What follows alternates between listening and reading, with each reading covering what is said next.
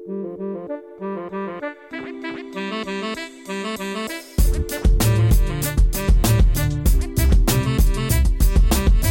everyone, Scott Hanson here from NFL Red Zone. I hope you're checking out one hour of Five Yard Rush, one of the best podcasts on NFL football in the UK.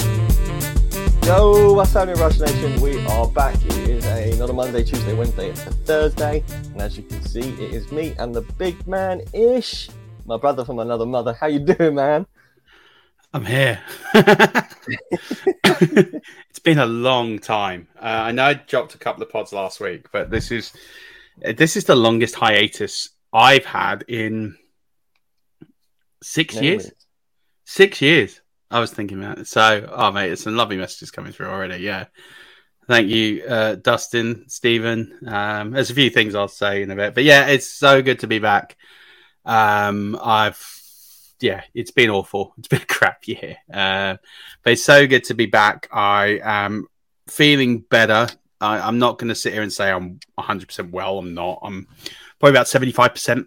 Um, there's still some strength and stamina and bits and pieces. It's still a bit of a struggle to get out and about in the wild. I went to London yesterday and I came back. I was absolutely knackered. Um, so there's just things like that that, you know, like take some getting used to, but you got to get out there. You got to push yourself. I've got to live my life. I've spent too much of it indoors in bed, etc. So, uh, yeah, I'm doing better. Medication is working. Um, it's just getting used to my new body and getting used to bits and pieces. But it's so good to be back. It's so good to be back with you, my friend.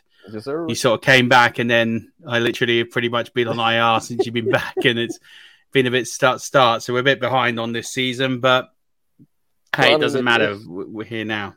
If you were going to pick, I know you didn't pick it, but if there was a time for you to have, have had a hiatus, it was exactly basically when you did, because we're in that point of the season where fantasy football is pretty much at a standstill anyway, apart from the recent news of the last week or so. Before that, everyone had exploded into their rookie drafts. Most of them were done.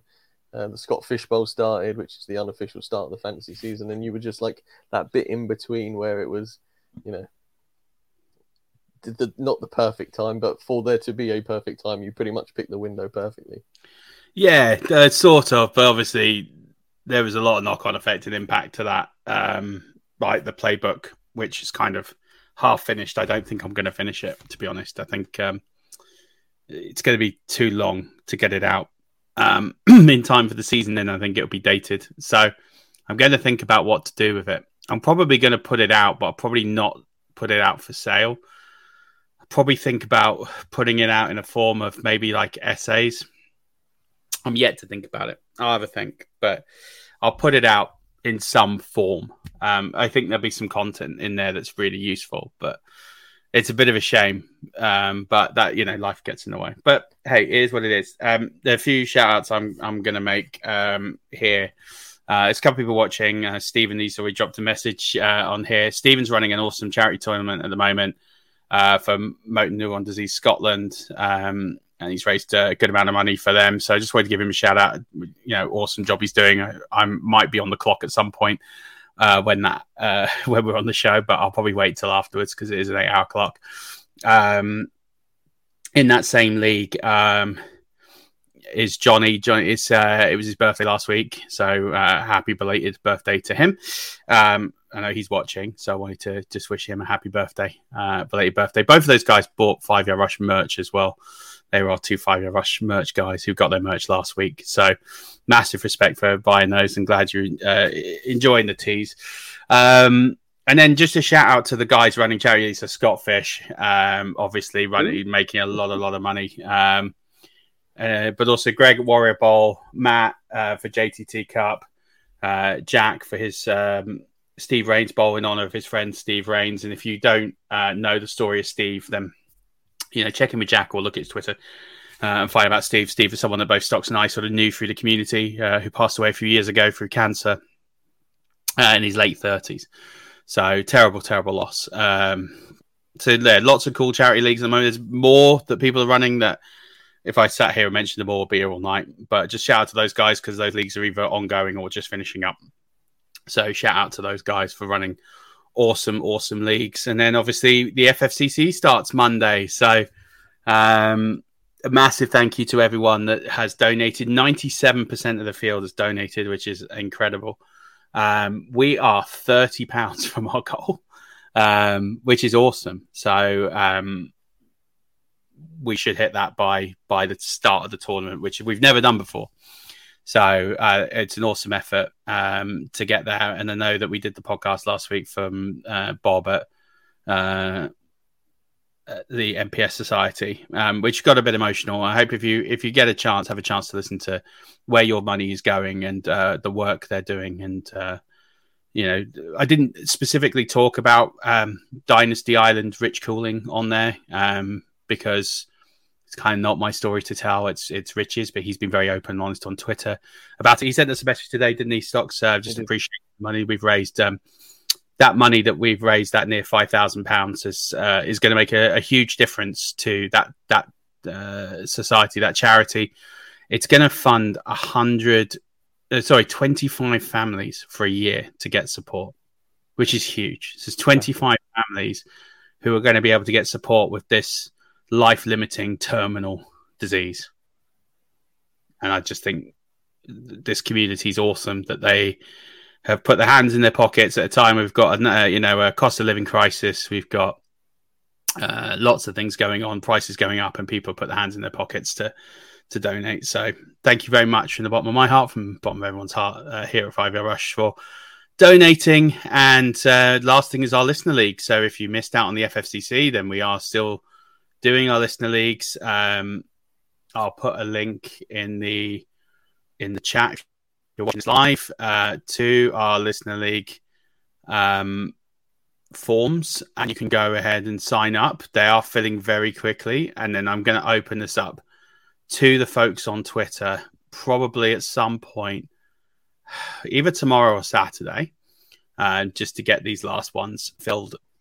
Um, the one for me, like importance is like the auction league. There's two spots left. We have a draft date of the 9th of August. So if you're looking to do a live auction, 9th of August, 8 p.m., come join me. There's some a lot of really cool folks in the community that are, are doing that.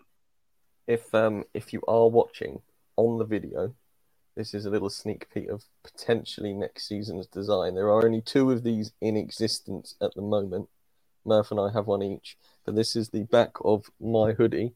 I don't know whether you can see this or not, but there it is. It's uh, yeah, it's pretty sick. Um, little snippet if you're watching there. If you're not and you're listening, should have been watching. Which uh, head over to YouTube, hit the like and subscribe, and then you can come see the content which you don't get through your ear holes. That's right, and you can start to see at some point so this, I'm in a different room. If you've been watching the streams for a while, you'll notice I'm in a different room. This is going to become my office. Originally, it wasn't. Originally, I was in a room that I was using as my office. We're going to convert that into. So at some point, I'm going to put some jerseys and uh, posters and stuff like that. In fact, uh, I can't get it out. It's a bit wedged, but I actually have something that Stocks gave me as a present a while ago that I'm going to get up as well. Yes, I remember it well. But I don't even think it's what you're thinking of. What really? Yeah, I mean, you're thinking of the five yard montage that you put together, the five yard painting, or are you thinking of the um, my time at Tottenham frame that you made me? Because that's what I was referring to. Ah, that's not what I was thinking of. You thinking of the five yard? Yeah, I was. Yeah. Well, yeah. there you go. You got. But they're, both will be up through the seasons. You can change it. well, there'll be plenty. There's plenty of room behind me, so for that. Uh, anyway, but yeah, let's get on with the regular schedule programming. I just wanted to get that out there uh, while we could. So scheduled programming. I love that. It's like a '90s throwback. Well, yeah. there's there's been some news, Murf. We with it being a Thursday, we do tend, tend to be a little bit behind the news, but obviously you and I have insight on this.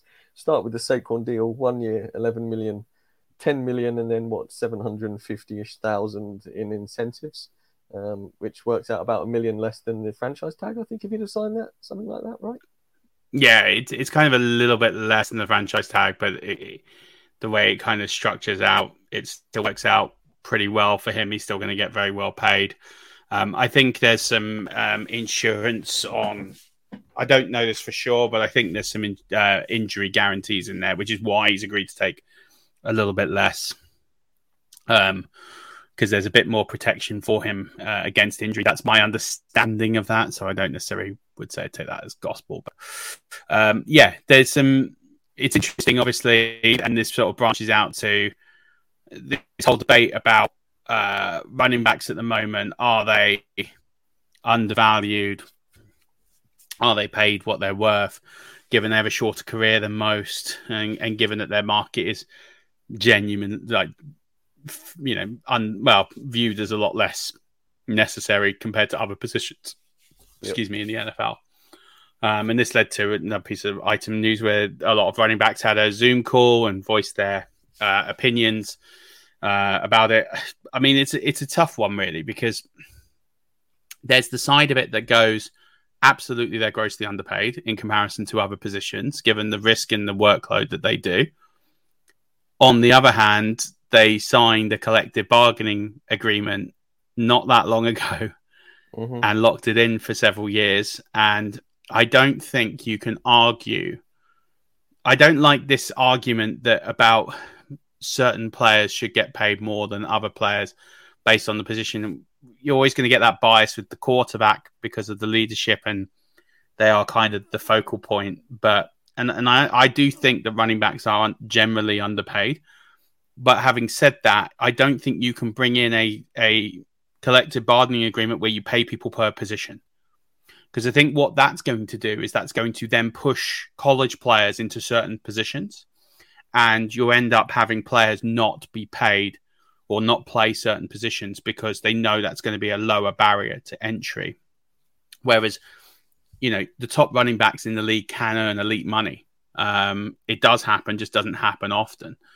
Um, so yeah, it's a tough one, um, but but you do have some running backs get paid less than kickers. but is that not is that not a ratio of player to position to average salary that dictates that? Because there is only one. I say one. There's obviously several rostered, but there is only one main kicker per team per season. So there are more than 32 running backs throughout the league, right? Partially, and I and I think kickers have value, right? If you're a good kicker like Justin Tucker, and you're one of the best to ever do it, there's a there's a value to him that arguably is more than a running back because to replace Justin Tucker is a lot harder than it is to replace J.K. Dobbins on the same team. Yep. Because, as you say, there's more running backs, but also there's more coming through um, the college system and the college ranks. So the chances of you signing, and then, and this is where it doesn't help their case over the last few years, and we'll get into this at some point later in the show, is this running back by committee approach where the standout there aren't that many players that are getting those 300 touches a year that that they were and so there aren't that many players that are the bell cow that are the elite player uh, at the position so they, when they're sharing the workload how can you argue that a player who carries the ball, you know, that has 200 touches is worth 10 million a year. Um, it's it's much harder to argue, and that's the the route that most offensive coordinators are going because of the amount of injuries at the position, because of the fact that yes, whilst there are running backs coming through at the college system, there aren't that many elite players anymore because most of them are in a running back by committee position at college. Mm-hmm. You know, you look at Alabama, you look at all these top schools, they have two or three running backs that share the workload. They don't have, you know, there is the odd bell cow, but there aren't there aren't as many as there used to be five years ago. And so, you know, people people sit here and think that the college game mirrors the NFL. It's actually the other way around. The yeah. NFL coordinators are mirroring the college game. And so this running back by committee approach is happening because there's more reliability if you have two or three guys. I mean, you look at let's take the Philadelphia Eagles. Their roster this season, they trade for D'Andre Swift, but they also signed Rashaad Penny.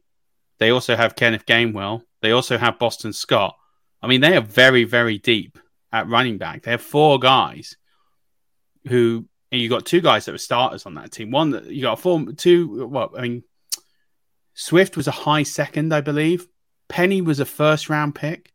Gainwell was he slid in the draft, but he was pretty well valued. Yeah. Um, you know, you have guys with pretty decent draft value in there, and they're going to be splitting a role. Uh, there's and there's so many teams like that in the NFL now. There aren't that many sort of bell cows. There's only a few, and it's kind of difficult for the and then whenever you do pay these running backs, um, look at Zeke Elliott. His contract was borderline a disaster. They cut him, and they've eaten the money because his efficiency's gone down because these players get paid. Their rookie contract is 22, 21, 22 to 25, 26. And then their career's over at 28. So you pay these guys at 25, 26 years old. And then by the time they get to 27, they're already on the decline. They're pretty much done. Treading the tire's gone. And you've got these guys who are 28 years old now. They're pretty much finished. You don't get many 30 year old running backs in the NFL. So when these guys do look at these next contracts, they're not valued that much because they haven't got long left. They're at the end of their yeah. career. It's like paying a it's paying a veteran in the final years of their NFL career because they don't last as long. And that's the running back's point is they should earn more money at the beginning because their career is so much shorter. But that's why it's so hard. But you can't say a running back rookie should earn more than any other position. No. I don't think you can say that. I don't think that's that's a fair route to go down. You appreciate that their position short, but any player can get injured. Tackle, quarterback, they're all dangerous positions. Cornerback. These players get injured all the time. We saw cornerbacks go down today in practice. So Jalen Ramsey's gone down injured. So you can't sit here and say that the running back position merits it, even though they do deserve a rise of some sort. But it just needs to be a natural market adjustment by ownership to pay them more, couple million a year, three million a year more, whatever it is, somewhere that, that kind of moves them from the grossly underpaid, but doesn't put them to the point where they're overpaid. There has to be a compromise somewhere, but I don't know how they reach that. Yeah, no, that's the tricky bit, finding that middle ground where we can say, yeah, we get to that point, but they're not more expensive than this position is. And it's, it's difficult to work out the juxtaposition between the two. And because whatever you do, whether you pay them more or you pay everyone else less, and even it, there is never going to be every, somebody is always going to be upset somewhere along the line. Yeah, so it, it's just natural that. that it's a very that. very difficult thing to do, and you're messing people's money. Money money makes things really difficult, and like it, it just gets to the point now where you, something has to be done. And the players think that holding out or holding meetings is, is the way to go. I don't know what the answer is. That tends to work for some people, not all. I think ultimately it has to be done either on a case by case basis or there has to be some kind of market adjustment where we pay these guys a little bit more. But I don't think they deserve the 10, 12 million a year because I think the position isn't going to warrant that. Because I don't think you're going to have many guys that are going to be the sole bell cow players. I mean, I think if you're the elite of the position, I think that's fine. I think if you're the Christian McCaffreys, the Derek Henrys, and someone offers you that kind of money, then fair enough. But I don't. Those guys are the exception; they're not the norm. I think there has to be a, a but then most of these guys are earning one to three million a year, and I don't think that's enough. I think they need to earn five million a year. It probably seems like for a lead back a fair rate, and three and a half million, four million for a, a secondary back who's going to get a lot of work seems fair. And then you scale it down. I think there has to be something in place, but I don't know how you would get to that. Yeah, and we might see that there's with the elite players especially, we might see that there's a drop off in their in their want for more money when it comes to NIL in college because you get someone like Bijan who where NIL now is is far more superior than it was when he started his collegiate career. The NIL deals will, you know, be much bigger for them. So when they do come into the NFL, yes, their career is less, but they've earned a lot more money in college through being this Bijan like player at Texas, for instance, or someone like that. I mean, I, I have an issue with the NIL deals. Um, I have a massive problem with them because they're not going to be regulated. And I think that's my issue with it. Now, if you were getting, if a player was being signed up to a brand specifically, I think, okay, I can, I can, let's say, for example, uh, you know, a running back signs up and he's the face of, I don't know, Gucci. Weirdly. I don't think I'd have a problem with that. But the, it's it, these NIL deals are unregulated. So what this is and what this is going to be is college financial doping. What what the league is now doing, or what college is now doing, and what it's done for years is it's always had this. We've always had doping. We've always had the top colleges doing underhanded things to attract talent. Alabama, especially the SEC. And I, am an SEC guy. I'm not sitting here slandering the, SS, the SEC teams. Florida are just as guilty as, as anybody over the years. Tennessee used to put money in Happy Meal boxes.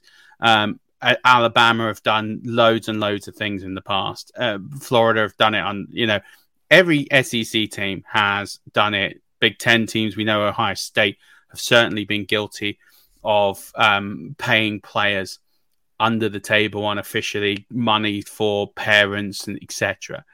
What the NIL is going to do is these rich financial boosters of these big colleges are now going to effectively buy the talent. So what's going to happen is you, we were seeing for a while players starting to pick lower schools, show their talent, and hopefully get a move to a bigger school through the transfer portal. So they might go to a Boise State, they might go to a uh, a Florida International University, they might go to a Florida Atlantic, knowing that they were going to be a big fish in a small pond, put some tape up, and then maybe in their year, last year or two, they might get a transfer to an Auburn or or somewhere like that and back themselves. That's not going to happen now. These players are going to get booster money, big money to go and play for the big colleges, and they're going to sit because they're going to attract so much talent that not all the players can play. And so, what you're going to happen is you're going to have players not play, not have players fulfill their potential, but they're going to earn a lot of money. Yep. And the, the bigger teams in college will get bigger, and the smaller teams in college will get smaller. The golf will continue to grow, and it'll be completely unregulated. And, uh, you know, NIL for me was image rights for the NCAA game. Um, they should earn money off that. If they want to sell their shirts, they should be able to do that. If they want to sell signed cards of themselves, they should be. That for me was the whole point of the NIL lawsuit was that these players were getting fined, kicked off teams for trying to earn a little bit of money off their own self. And this, well, they weren't looking for big money. They were looking for money to pay for food and a little bit for their family, um, some expenses, whatever, right? But they were selling shirts, they were selling tickets. Maybe the tickets is a bit of a grey area because they're not paying for them. But definitely like cards, like signed cards. Why can't they sell signed cards of themselves? Like I don't see that as a problem. I see that as entrepreneurship. Like if they want to sell merchandise of themselves and people are going to pay for it and it's all legal and above board, I don't see how that's a problem. And that for me was where NIL was like, okay, fine. But now we've opened it to where a booster at Ohio State can give the top number one ranked quarterback in the country five hundred thousand dollars as a sponsorship. And oh, by the way, the condition of that is you come and play for Ohio State. I mean, what other college is going to be in the running for that? It, it, you're just buying talent, and I think that's where I have a big problem with it. And they're going to need to regulate it and regulate it fast because it's, it's just it's financial the, doping. Yeah, it is, and it's the Wild West out there already. I mean, we saw it pretty much straight away as soon as NIL came in. Quinn Ewers was the highest prospect in his draft. Um, sorry, in his in his high school class. He declared early, came out to go to Ohio State, as you just mentioned. I think he, I think it was Chevrolet or something gave him 1.2 million or to yeah. as their NIL deal. I don't know whether that was with Ohio State or not. He came out a year early. Was never going to start Ohio State behind uh, Justin Fields, C.J. Stroud, and then a couple of others. So had his one year at Ohio State, got his 1.2 million and his couple of Chevys, and then bailed to Texas, where he's still playing fantastically, and he's made now 1.2 million, and you know, so and then I think this week I've seen somewhere where somebody's girlfriend, who isn't even a collegiate athlete, has signed an NIL deal through her boyfriend, who's a quarterback somewhere. Maybe it's not Arch Manning. It's somebody like that. Their girlfriend has done a deal with something like Chick Fil A, or yeah, she's not even an athlete. It's like how how is that an NIL deal? Like you're just the partner of an athlete. Like it, it's I it just that, and this is this is what I mean. This is where it gets a, a bit silly for me, and it leads to the transfer portal as well, which is an absolute mess. I liked the idea of the transfer portal, but now it's just again the wild west. The people can just go absolutely anywhere. There's no consequence to your decision. Oh, I'm going to go somewhere. Oh, I'm not going to play. Okay, well then I'll just redshirt and then I'll transfer somewhere else. Like it's just it's all got a bit silly. Um, yeah you know, I am not saying the old system was was perfect, far from it, it, but it stopped a lot of the silliness that we're getting now. But that's college football. Um, I think you're right. I think NIL will change the landscape a little bit towards these future running backs, but it doesn't solve those that are in the league now. And I get why the players in the league now have a have an issue, but yeah, I mean, I think at the end of the day, they've got a they've got they're kind of stuck. They've got a signed agreement. They either play or don't play. It's that it's that simple. Um, I don't think they've really got any choice now. No. I think you got to play, put the performances out there, and get pegged. You mentioned players not playing a position to then come to the NFL to make sure they guarantee more money by having a long career. We saw the flip with Antonio Gibson. I think he was a wide receiver in college, tried out for the running back position at the combine, and then ended up being drafted by Washington as a running back. Um, and apparently this season. Well, he played both. He played. He did. He was an auxiliary who he was technically a running back in college, but he did have wide receiver traits. He did go out wide, and he actually flashed as a wide receiver. And I think he wanted to be drafted as a wide receiver, but he was too big. Um, he was too big, and ultimately, we are where we are uh, with, with Antonio Gibson. But I think it's it's definitely one that's going to go on. Um, but then I think we'll see what happens going into it. But the running back position continues to dominate football camp. It's gonna. It, it to be honest, it, it's a nice segue into looking at, at 2022 because we wanted to do this show about lessons from 2022, and I, for me, it's really interesting. So, like when I sat there at the end of the season the thought was drafted too many running backs, drafted too too high, too early. And I think what's happened is groupthink through the summer has now led to this thought that running backs aren't worth drafting anymore, mm-hmm. um, and people are scared. And I think there's it's kind of gone too far the other way. And so I wanted to do this show because I think I wanted to start with that, but I think there's some real lessons from 2022 that I think people should know, and, and they're lessons from both of us, like uh, lessons that I've learned, lessons that you've learned, but also things that you can take forward in 2023. Because um, I think the market is and players have overcorrected, and I think it's gone too far the other way in a few of these scenarios. And I think to the point now, I actually think there's some there's some value to sticking to your 2022 strategy to a, a little bit with a tweak, because I think you'll get significant value there. But we'll get into it. Do you want to start or do you want me to start?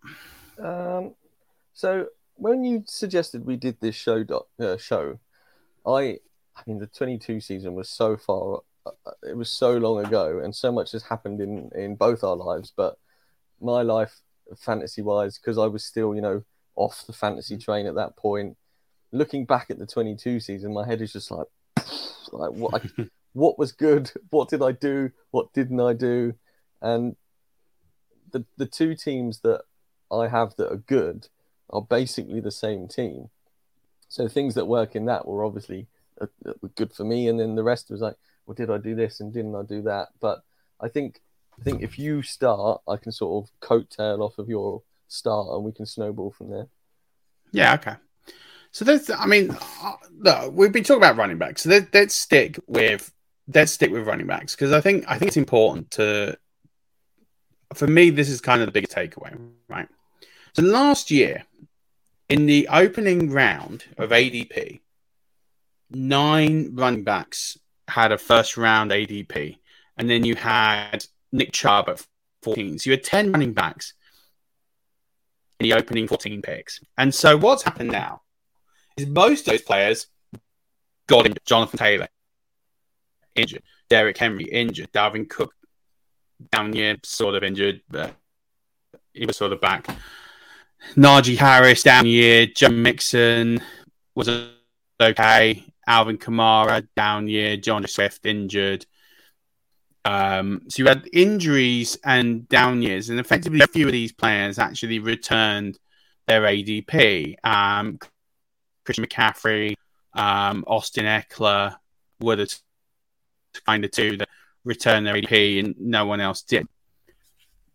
Problem with what people were doing last year, myself to a degree included, there was a this thought about running back scarcity. There's not many of these bell cow backs. You need to have one of them to win on your roster.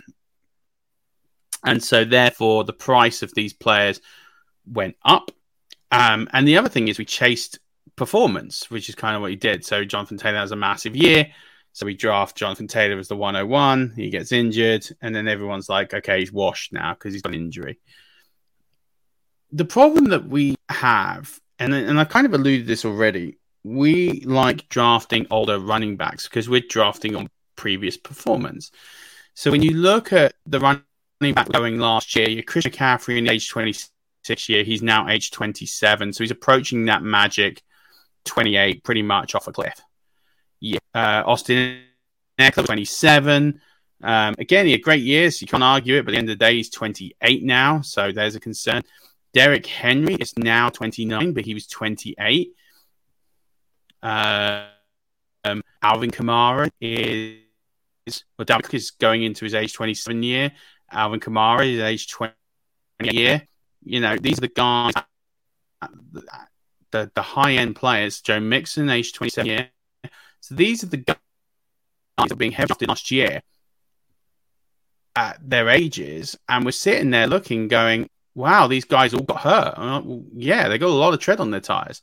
We know that players who have spent so much time on the field and have run so many routes, well, uh, we know that they're going to get more likely to get hurt. The older these players get, the more likely they get hurt. So the Christian McCaffreys of this world, the Austin Ekelers of this world, the Derrick Henrys of this world have a greater propensity to get injured because simply the amount of times they've been tackled.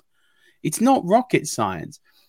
But what we've done now is effectively an overcorrection. So we've gone from having 10 players, 10 running backs go in the top 14 picks last year to this year, we have five in the top 10. And running back six, Nick Chubb is at 14. So we've dropped four. And those six in order are Christian McCaffrey's going at the 102, Austin Ekeler's going at the 104, Saquon Barkley's going at the 108. Uh, Bijan Robinson as a rookie is going at the 109. Jonathan Taylor at the 110. Uh, and Nick Chubb at the 203, uh, 202.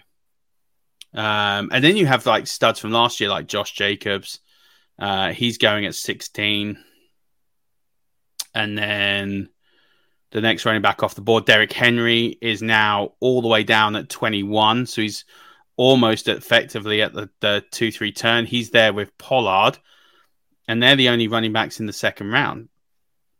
So I actually look at this and think, okay, there's the Christian McCaffrey, Austin Ekeler argument of yes, these guys are studs, but also they carry high risk profiles in terms of uh, age and therefore injury risk. So I can understand the logic of fading those players to uh, to go to a different direction, more likely a wide receiver, because of the fact of their age and the likelihood of them potentially getting injured in that risk averse kind of strategy. So I understand the logic of drafting them based on previous performance because they've been studs, but I also understand the logic of fading them. For me personally, if I'm picking in the top four, I'm probably fading them because of their age profile. I just think 27, 28, it's very difficult to sit here and draft them and expect them to play a full season, knowing how much tread they've got on their tires and knowing how much they the the likelihood of them getting injured continues to increase as they get older. So I can understand. For me, I'm fading, whereas last year I'd have been all in because I I was all in on the position scarcity. I was all in on you've got to have one of the elite guys to win we, sh- we we've seen last year that you don't need to have an elite running back to win. You've just got to have a very good running back to win. And I think because the value has gone down on so many of these players, like for me, I know I've just talked about age, but I Derrick Henry in the late second just seems like a value. Like we know he's going to carry the ball 300 times if he's healthy, and he's not costing you a high first. He's costing you a late second. So the risk to reward flips massively. You're talking about a two-time former rushing champion. He, he missed half the season last year. He was back for the playoffs, so we know he's healthy. But actually, in those eight games, he was still trending as a top three, top four running back. So your risk is is less because we know he's already healthy. He's not had that many injuries in his career. Yes, he's 30, but actually, I think at a late second, he becomes a value because you think he is just as likely to perform in that Ekeler McCaffrey tier is or very close to it to where you're not going to get a significant drop off, but you're paying 18 to 20 picks less. And I think that's a significant discount that I think you can take advantage of. And I think actually that's that's one way that you can sort of cheat the system where you can pass on a McCaffrey and a McCaffrey and an Ekeler and still get yourself an elite player, a Derrick Henry at, at, at that position of the draft. So, do so. At what point does your Derrick Henry share? So, if you're drafted, like, where in the first round would you have to be drafting to draft a running back to then come back down to grab Derrick Henry in the second for your plan to work? Does that make well, sense? he so he's available at pick 20, 2021. It's kind of where he's going in drafts. So that you're talking late. So really, from the 104 onwards, he's available to you in the second round. But um, yeah, but so but, but what I'm saying is, at what point in the first round would you look to pivot for that wide receiver in the first round to then get Derrick Henry in the second, even though you're slightly paying above value for him, you might have got a wide receiver that you've gone early on in the first because you're fading running back early in the first. So I'm looking at the first round running backs, and for me, I'm looking at this thinking in a one QB league, especially PPR, potentially half PPR. A lot can happen in the next three years, like a chatbot may be your new best friend. But what won't change? Needing health insurance. United Healthcare Tri Term Medical Plans are available for these changing times Underwritten by Golden Rule Insurance Company, they offer budget-friendly, flexible coverage for people who are in between jobs or missed open enrollment. The plans last nearly three years in some states, with access to a nationwide network of doctors and hospitals. So for whatever tomorrow brings, United Healthcare Tri-Term Medical Plans may be for you. Learn more at uh1.com. I'm more likely to fade running back in the first round. I just don't see the value of any of these first round running backs. I, I lie. McCaffrey and Ekeler hold significant value, but contain significant risk because of their age.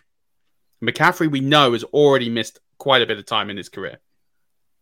So for me, I'm concerned that McCaffrey, I just think the risk at taking McCaffrey at the second or third pick versus the likelihood of him playing a season, a full season without an injury, I just think I'm more likely to get mileage and better consistency from Jefferson, Chase, or Cooper Kupp. I, nice I, I, yeah, I don't think those. I don't think those three are enough of a drop off from McCaffrey, but all carry. I mean, they all carry significantly less risk. And I think so, what players have done this year is they've pivoted to wide receiver because of the risk, which is smart. But what has happened, the flip side of that is that it's driven the the running back market so far down because people are now looking at zero RB as a viable approach because so many people won leagues with a zero RB, which is basically not drafting a running back in the first four rounds. That actually I think you can use a, a, modified approach where you can take a running back in the second or third round that is still going to put up enough of a, a significant points advantage at the position of running back one to where I don't think you're missing out. Whereas if we were looking at last year, you were having to take a running back in the first round because nine were going in the first round. Yeah. So you didn't have this this knock on effect of players players falling back. You didn't have this running back vacuum in the second, third round. Like if I look at last year, so second, third round talent last year. And by the way, some of these names are going to come out and they're going to sound amazing because of where they finished, but there was a reason they were where they were. Um, so let's look at uh, third round talent, right? Leonard Fournette didn't have a great year. James Conner injured. Zeke Elliott didn't have a great year. Um, Travis Etienne that worked out. Uh, Cam Akers injured. David Montgomery was was pretty good. I told a lot of people to draft David Montgomery. He was beginning of the fourth round. Um, Josh Jacobs was the steal. He was going off the board last year, running back 22. People hated Josh Jacobs last year. People just had written him off. declined the fifth year option. He was out the door at Vegas. And look at him now. Like he finished, I think, running back three last year, running back two, running back three last year. A great year. Uh, is and he's now, you know, now he's available in the second round. I think he's good value in the second round. He's going at pick 16, RB seven. Um, I don't mind taking Josh Jacobs uh, at 16 or round about that range. I don't mind taking Derrick Henry. I've got some reservations on Pollard, but that's preference of choice. Mm-hmm. Rhamondre Stevenson at the top of the third round. Breece Hall, we see how he is with his um, injury because he might go on the pup. Um, but if he's fit for, I, I, need to yeah. interject here, Murf. The pup. I this is my naivety here. The pup. I thought if you were placed on the pup, you missed the first six games of the season. Is that that's wrong, isn't it? There is. It is, is at the a, moment an abbreviation of letterage where you go on, you miss the first game. Yeah, so there is there is a period where you can go on the pup, um, but then there's a deadline, and if you're still on the pup by then, you do miss the opening six games.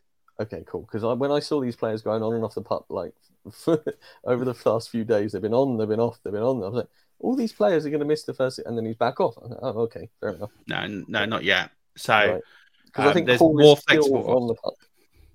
Yeah, um, but we need to see if he's going to be available for opening day. If he is, then that's fine. If he's going to miss time, then for me, his value takes a bit of a hit. Najee Harris, I think, is a steal at 27, which is RB12, considering he was a first round talent last year. Just had a bad year. That offense was terrible.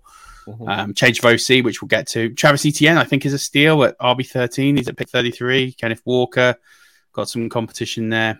Like for me, these values just look a lot better to where you can hook a guy like you, the RB12 is going off the board now in the third round.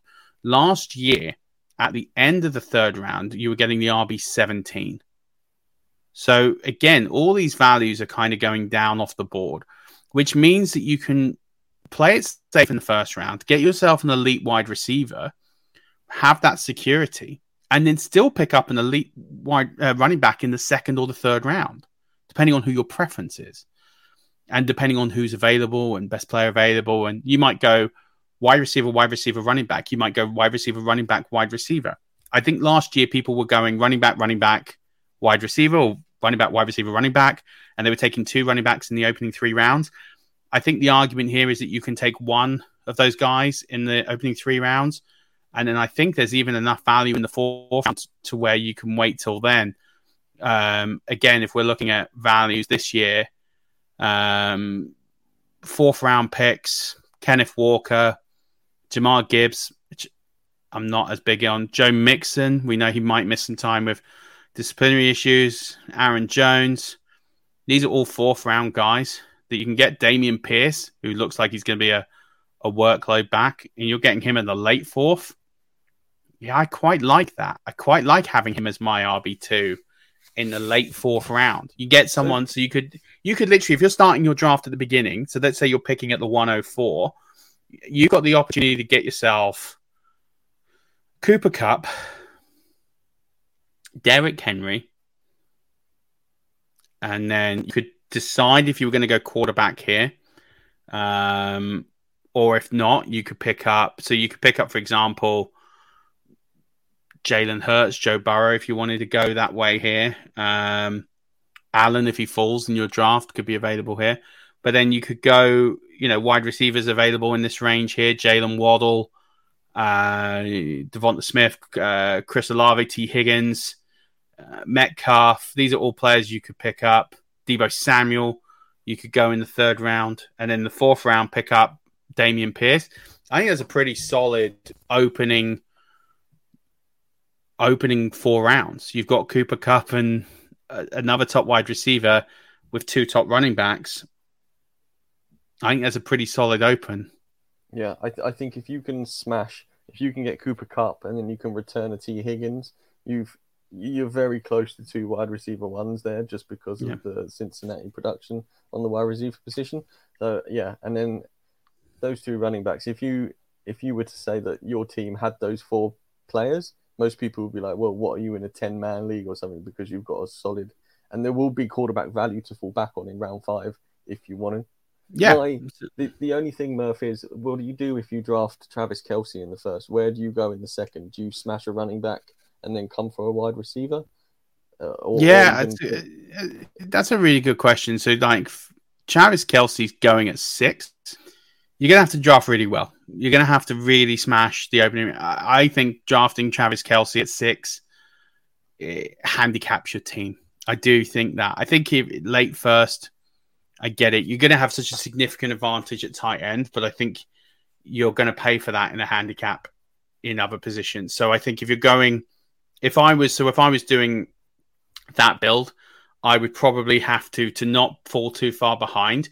And given the value you get at running back, I would probably have to take, depending on the value of the board. So obviously, all of this is dependent on live draft scenario, taking the best value player on the board. But assuming that the board goes to ADP, I would have to go wide receiver round two, running back round three, and then see what's available round four and think about your pivot. And I think you're probably going to have to go QB round four, round five if it sticks to ADP. Because I think you're, but I think if you go with Kelce, you're committing to going light on running back and hoping that you'll pick up guys off the waiver wire or hitting guys late. And there's some mid mid to late round guys like Rachaad White, um, Charbonnet, uh, who are going to give you extreme value in drafts this year. Personally, that's how I view it. Um, and so as a result, I think that there is some later round value to where you can sleep at running back. And I think that's what people are taking advantage of. So they're going wide receiver heavy early and then going with the running back later approach. So maybe taking one RB in the opening four rounds and then hitting RB in those sort of six to six to nine rounds and sort of taking three guys there. So taking a, uh, a Charbonnet, um, a Rachaad White, for example, and, and sort of pinning their their hopes on these guys coming coming good. Uh, other running backs in that range uh, for this year, I think Akers is is RB twenty three based on his injuries. So he's a lot of uh, he's a guy a lot of people will pin their hopes on. Shard White running back twenty six. He's available at pick sixty five. Um, Javonte? Williams. I was gonna Javonte's say, at RB twenty seven, so pick seventy two. Pacheco, but he might go on the pup and miss six games. He's RB 28, 73. David Montgomery, who I love at pick, he's RB 29, pick 75. Yeah, he, you can. I, I. I mean, like, I get it because they think he's in a share with Gibbs, but I think he's going to get a lot of work. Um, there's a lot of Alvin Kamara, RB 31. We know he's going to probably miss four to six games, but we know that he could put together some elite production there. Uh, AJ Dillon, a, running back 32. The value on running back this year, for me, for the first time in years, it's become an actual value. So where you could actually just take a guy in the opening four rounds and then just smash the value later on. The risk to that, to me, is wide receivers are almost too safe. And I think you're going to get three to five players in your league play that strategy because I think they got burned last year with heavy wide receiver. The popular thing is to fade running backs. We're seeing it with the ADP. The ADP is crashing, which suggests to me that a lot of teams are building wide receiver cores. So they're going to build three of their opening four rounds with wide receivers. Now, my problem with this is you're following a pack, and then it becomes a bit of a luck game. You're either going to have to successfully outdraft your opponent, or you're going to have to engineer the draft board to be in the position to get the right players.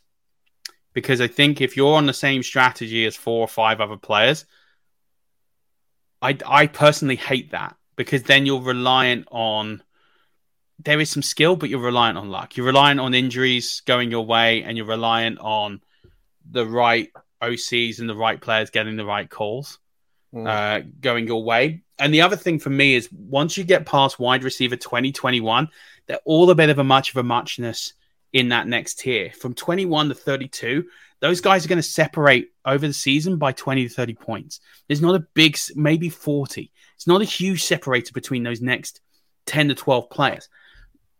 So you're picking, everyone's picking the same strategy and going to end up with very similar point totals. So what's going to happen is it's going to be a spike week that's going to elevate you, or your DST is going to fluke you a win, or your kicker is going to fluke you a win. You're going to get a 20 point kicker week or something like that. And that's kind of what you're relying on. And this is the problem with groupthink. I think we've kind of got into our heads now that like all running backs get injured. You can get value off the waiver wire. Elite performance is down. Running back by committee is a thing. And so now what's happened is you've pushed the value of running back down significantly. And we're yeah. seeing it in the ADP that people are all following a similar strategy. Whereas for me, I think you've got to come up with something different. I think you're almost, I'm not saying you smash running back as a strategy, but don't get me wrong. If someone went running back three of the opening four rounds and won their league, wouldn't shock me. Wouldn't shock me because it's a strategy not many people are deploying. Yeah. I think people have got into this group think. I think the three things people are doing this year, and they've taken this from consensus, is we've got to draft wide receiver early and often as much as possible.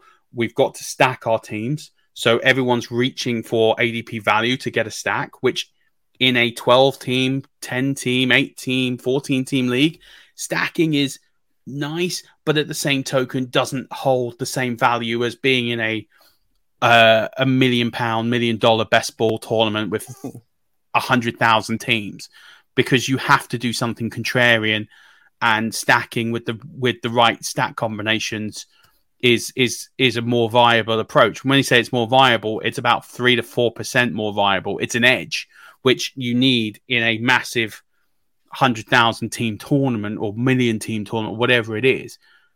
In a 12 team league, it doesn't offer you that much of a significant advantage because if that team gets whooped, you lose as much as you gain. Yeah. So you carry the risk, and it's it's. I'm not saying that that stacking your players is something you absolutely shouldn't do, but it's become a trend in a 12 team or just a standard redraft league that everybody started doing it. So what happens is that people are reaching for ADP values in order to stack their players in a redraft because they're playing so much more best ball, and that's what you would do in a best ball tournament. So now what's happening is you're getting crazy values on players because you're seeing in the ADP people are trying to pair Josh Allen with Stefon Diggs. They're trying to pair um, Tyreek Hill with Jaylen Waddle, or they're trying to pair um, uh, Christian McCaffrey with Deebo Samuel, or there's there's there's examples all across the shop. Uh, Justin Herbert with Austin Ekeler, um, Joe Burrow with uh, Ja'Marr Chase. We're seeing this in the ADP correlate where people are reaching for stacks um, to get that stack. And I just think in a 12 team league, the advantage isn't there. So, and these are all pending from the lesson. We're supposed to do lessons of 2022. I'll run through the what I sort of jotted down in a minute, but well, I, am kind of just doing a brain dump. Do, I think what we should do is I think we should have this as our intro part one to the okay. lessons because I think like no disrespect to anybody else and stuff I've listened to, but like most pods, whoever's putting it out is the same sort of thing at the moment, and there isn't for me this kind of conversational think area that you and I are having now about lessons we learned. Like I would much rather talk to you about this for a week or two more than yeah. do like ADP battles or something yeah, along that makes sense. And I think it's also a good way for selfishly for you and I to get back into the groove and just having a chat, you know, you and I, rather than worrying about other stuff that because we've always just done us. We don't have yeah. to copy. And and one thing we've always done is at the start of the season try and do stuff that potentially other people aren't doing. And you know, this think tank, the way I'm not on Twitter, and that is hugely known by everybody. And if you don't know, then you good luck finding me because I ain't there, brother.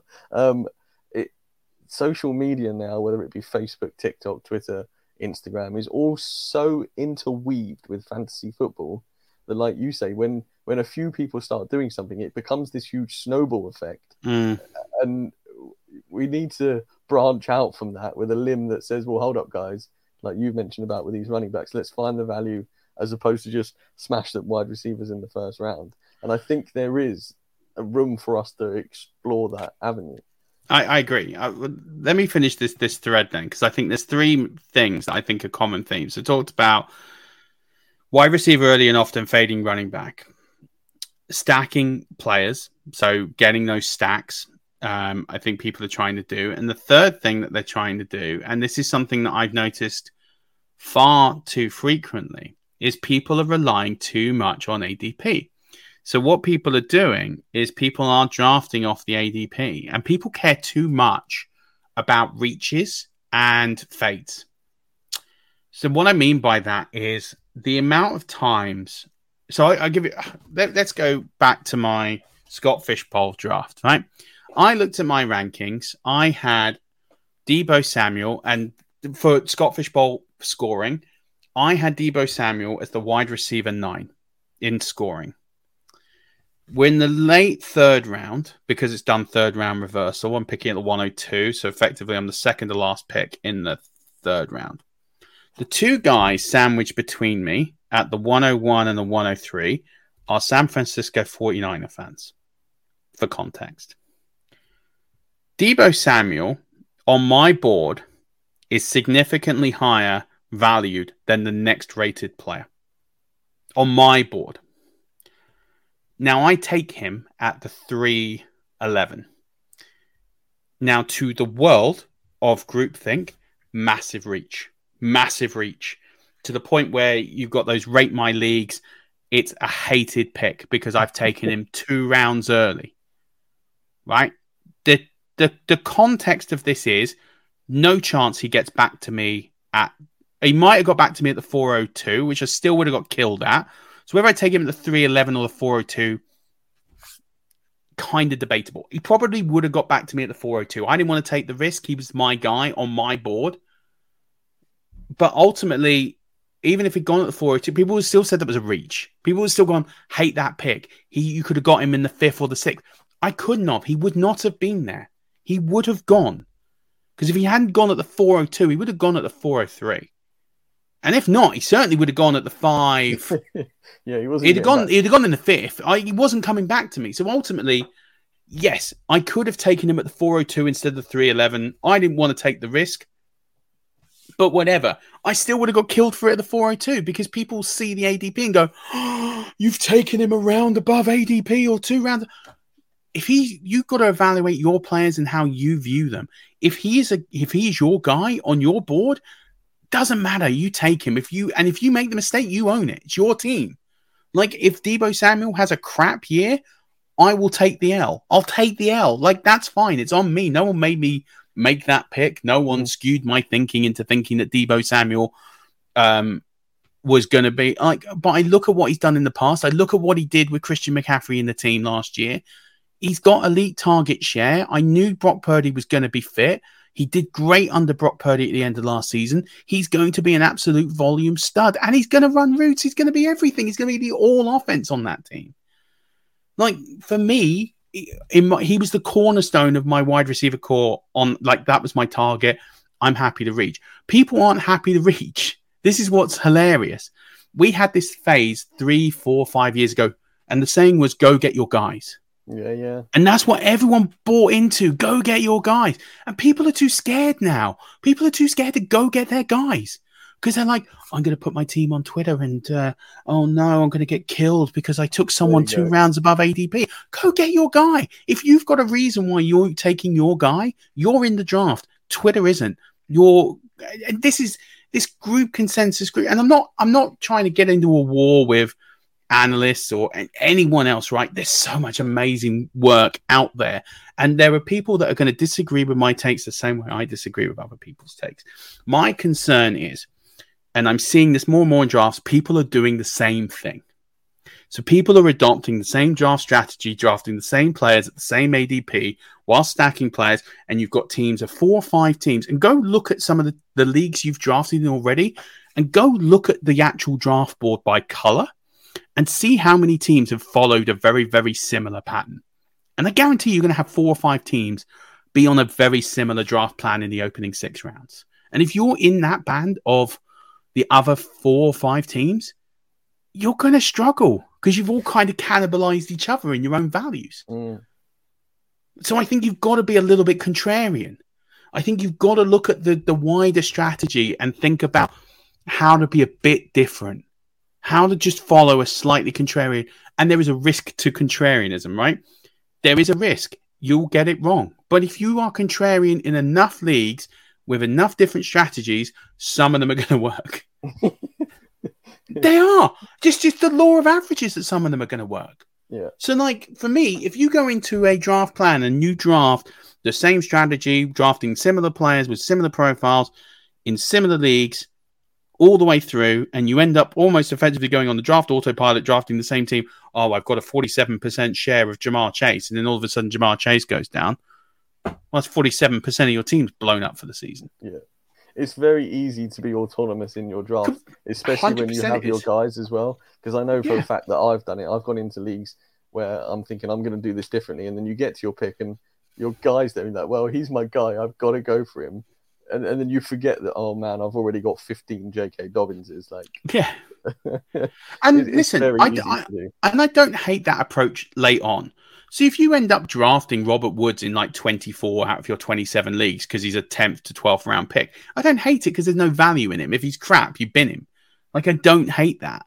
But Yeah. the higher up you go, you need to diversify the portfolio a little bit because you run a huge risk. But also, you've just got to look at what other people are doing. Too many people obsess with their own draft strategy and don't think about the wider picture. And you've got to look at the, the board as a value. So, like, I've just talked about my Deebo Samuel pick there. So, my Deebo Samuel pick is hated across the, the, the world as how can you take him so high? At the end of the day, I have a horizontal and vertical board. I look at what a player value is for me and my rankings in that scoring format. And for me, he stood out as the guy quite easily. Like it, it, it was glaringly obvious. That's my rankings, and I could be totally wrong. And I'm not sitting here advocating drafting Deebo Samuel in the late third round. I, I mean, I can, and I'd be happy to, but ultimately, in in a in a super flex tight end premium format, it's rich. But I'm willing to own that for me and my team. And if it's wrong, then I'll I'll take the L. Um, but having said that, if you uh, if you look at your player values and think about where you, you structure your teams, I think about my roster construction. I think about how I'm constructing my teams.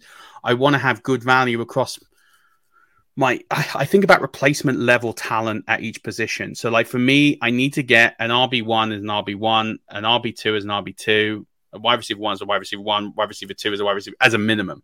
And you might get two wide receiver ones, and you're lucky you have one as one and two, and then you might fade tight end or another position or whatever it might be. But ultimately, you've got to think about the replacement value. And then that comes into your bench. And you're thinking about, okay, so if I lose J.K. Dobbins, who's my J.K. Dobbins replacement? It's got to be someone who's going to put up decent production to where I'm not going to fall off a cliff. If your next guy after J.K. Dobbins is, I don't know, um, Tank Bigsby, you're kind of dead. Unless you're lucky on the waiver wire and Gus Edwards is out there and you pick up Gus Edwards and you're all right. But you're reliant and you're going to have to spend your FAAB to do it. Yeah. Whereas, you know, for me, I think about where do you get values in drafts and, and that, you know, I talk about my Scott Fish Bowl draft. People look at how I reached on on Deebo. I made up with values. I got uh Rachaad White in like the seventh or the eighth round. I got Zach Charbonnet in the twelfth round. So, you know, you pick up different values in different places of the draft based on what people see as a value or as a reach or value, you know, whatever. Like, but ultimately, you got to go get your guys. You Yep. get your guys at the values you're comfortable paying.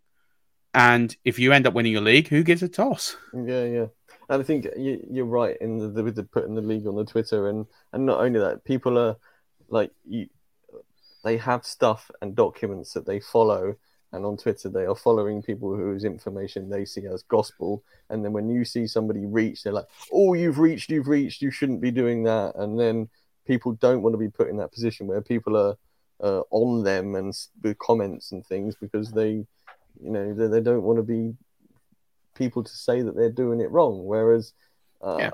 I, I I draft whoever I want to draft, and I can't put my team on Twitter. And if people in my league want to come at me, I think I know the people in my leagues well enough to say, "Well, hold up, fellas, this is this is me."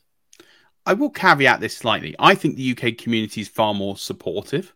Yeah, yeah, and I think the UK community is far more. It's not visceral, so I think that UK, not just UK analysts, but UK players who comment on teams will tend to be more positive about other people's teams, whether they mean it or not. Um, so people go, "Nice draft, dude," and it, they could really hate it, but they're not going to trash it on Twitter because they're not that way. So I tend to find, yeah, I tend to find that British, I, you know, and, and British analysts will give more constructive criticism without it being nasty and say, "Oh, I might have done this or this," or "Why did you go in that direction there?" and and use it as a teaching moment, whatever. But when you get the, and I'm not trying to, I'm not trying to trash America because a lot of these people are my, not even people are my friends, but I I love the American fantasy football community. They've accepted me in wide open arms, but you do get these very negative comments from negative players, and more it's more players than analysts. Um, will sit here and trash drafts or trash takes because they dislike it. And mm. I, you know, I think that dents confidence in players.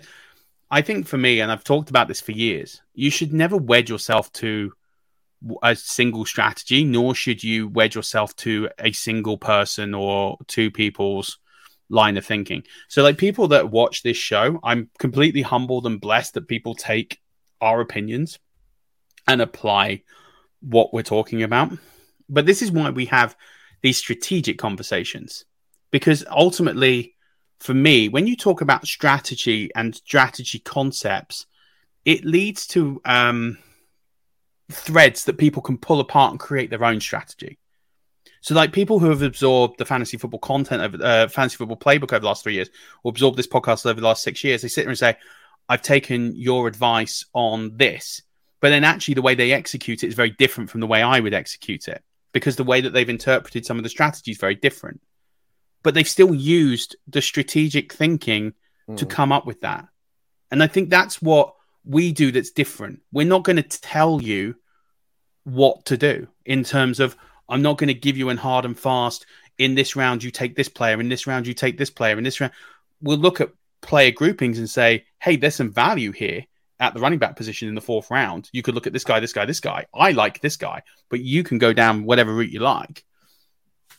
But and we talk, but we're talking about wider concepts that people can string a strategy or string a, a plan together on based on their rankings, their beliefs, their gut feeling, their luck, their spin of the wheel, however they come about it.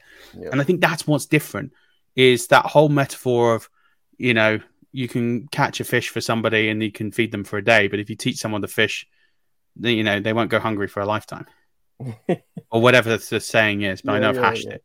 But ultimately, we're trying to teach people how to fish. We're not just trying to feed them. Like, I think that's the difference. So I hope this has been a useful introduction because it's been a bit of a brain dump. Like this has gone so far off what we're going to talk about. But I think it's important because I think a lot of people, from what I've seen in drafts, are executing very similar strategies.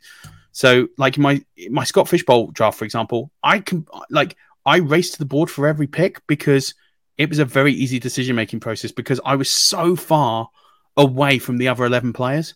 I was so far off the map. My mm. plan and strategy was so different from the other eleven that that will either stand me in really good stead or I'll finish last. But I'll own it. Yeah. I had a great time either way. Like, but I'm either going to finish in the top two or three, or I will finish in the bottom two or three. I won't finish in the middle because I was too different from everybody else. Yeah. Yeah, it has been a brain dump, and I think it's a good one as well. Like you said, it's a it's a strategic conversation that we're having, and it's stuff that you know not it's good for everybody out there but it's also good for us i think you know mm. having this conversation i think you unlock stuff within each other that perhaps you didn't know was there and you think well, yeah. yeah i did think that but actually now i think it's better or worse than i thought it was so um yeah we've definitely got more parts to this conversation coming rush nation because we got to I don't know, point two on our show, Doc Math. So yeah, I think I skipped point one. there's a there's a whole load left to come. Um, anything else before we uh, jettison this pod out into the big wide world? No, just if you've got any further questions on it, like this is quite higher level stuff in terms of trying to come up with a draft strategy and trying to think about how you're going to execute that strategy. Right? Is it's quite I don't want to say it's difficult, but it you know you got to pick something that you're comfortable with. So I think if you've got questions on it, reach out on the Twitter machine, reach out on Sleeper, however you want to reach out. Um, people have their ways of finding me. I'm pretty easy bloke to find and ask questions to. Then then ask questions. But I think ultimately I would just be looking at do you know the best best advice I can give you if you want quote unquote homework before we do this again. And I'm going to do the same, okay? So you can hold me accountable to this. I'm going to look at every draft I've been in, or at least a good number, probably not all of them because it's been quite a few, but I would look through a, a good number of drafts and I will look at the wider board and I will see how many people adopted similar strategies and where did my strategy sit in with everybody else? Did I draft in a similar fashion to other players? Have I put myself at a disadvantage? And what my takeaways are from that. So just review what you've already done. And if you find you're having a bias towards certain players, stacking, um, picking uh, certain positions in the same round every time, make a chart. I'll do this as well. And we can share results privately. We can share them publicly. We can have a few of you on and talk about it. Um, but let's do it. And then let's see if you're drafting with this unconscious bias where you're picking the same players all the time or you're picking the same position in every round because you've gone into this group thing. Um, and let's try and dispel this unconscious bias. Let's try and remove that. And let's try and stick to drafting at the best value player at at at cost. Well, not the cost, but either based on your board or based on what you perceive as value, or alternatively, try and do something different. So, like, if you've been doing lots of heavy wide receiver drafts, try and pick one and just think, oh, I'm just going to flip it. I'm just going to do heavy running back draft. Just see what happens. Yeah. See how you like the build. See how you like the team. Um, see how see how it does. Is it different? Um, I just think it's a useful exercise. So I'm going to do it. Um, I'll report back next week with my drafts, and obviously scoring formats and things will change and differ. But you know, let's look at it as an exercise. You do the same, Rush Nation. If you want to share the results with me privately, then feel free. If you want to come on and talk about them publicly, then feel free. We'll schedule you on and we'll get you on and do it for a few minutes. And yeah, let's do it because I think it's a good exercise to let's try and remove that unconscious bias and let's try and free our draft minds up so that when we're drafting, we're drafting a bit more clear and we're drafting differently and we're trying to find those contrarian approaches that could yield more ships come January. That's, That's what it's I'm... about. That's what it's about. Murf, this Absolutely. has been a, uh, this has been a joyous occasion. I should put it that way. It's been nice to get back on the on the pod sphere with you and do one of these again. And it was a subject that we could both talk about in a in a conversational way as well, which is good. And the best bit is there's more to come. So I'm glad you're back able to pod. Otherwise, it wouldn't. I've enjoyed it so much, man. It's it. Do you know what? It feels like I've never been away. Well, that's why we're here. That's why we do it, right? You and I, we're we're back Absolutely. on the roll, baby. Rush Nation, don't forget to follow Murf at Murf underscore NFL or the podcast at Five Yard Rush on Twitter.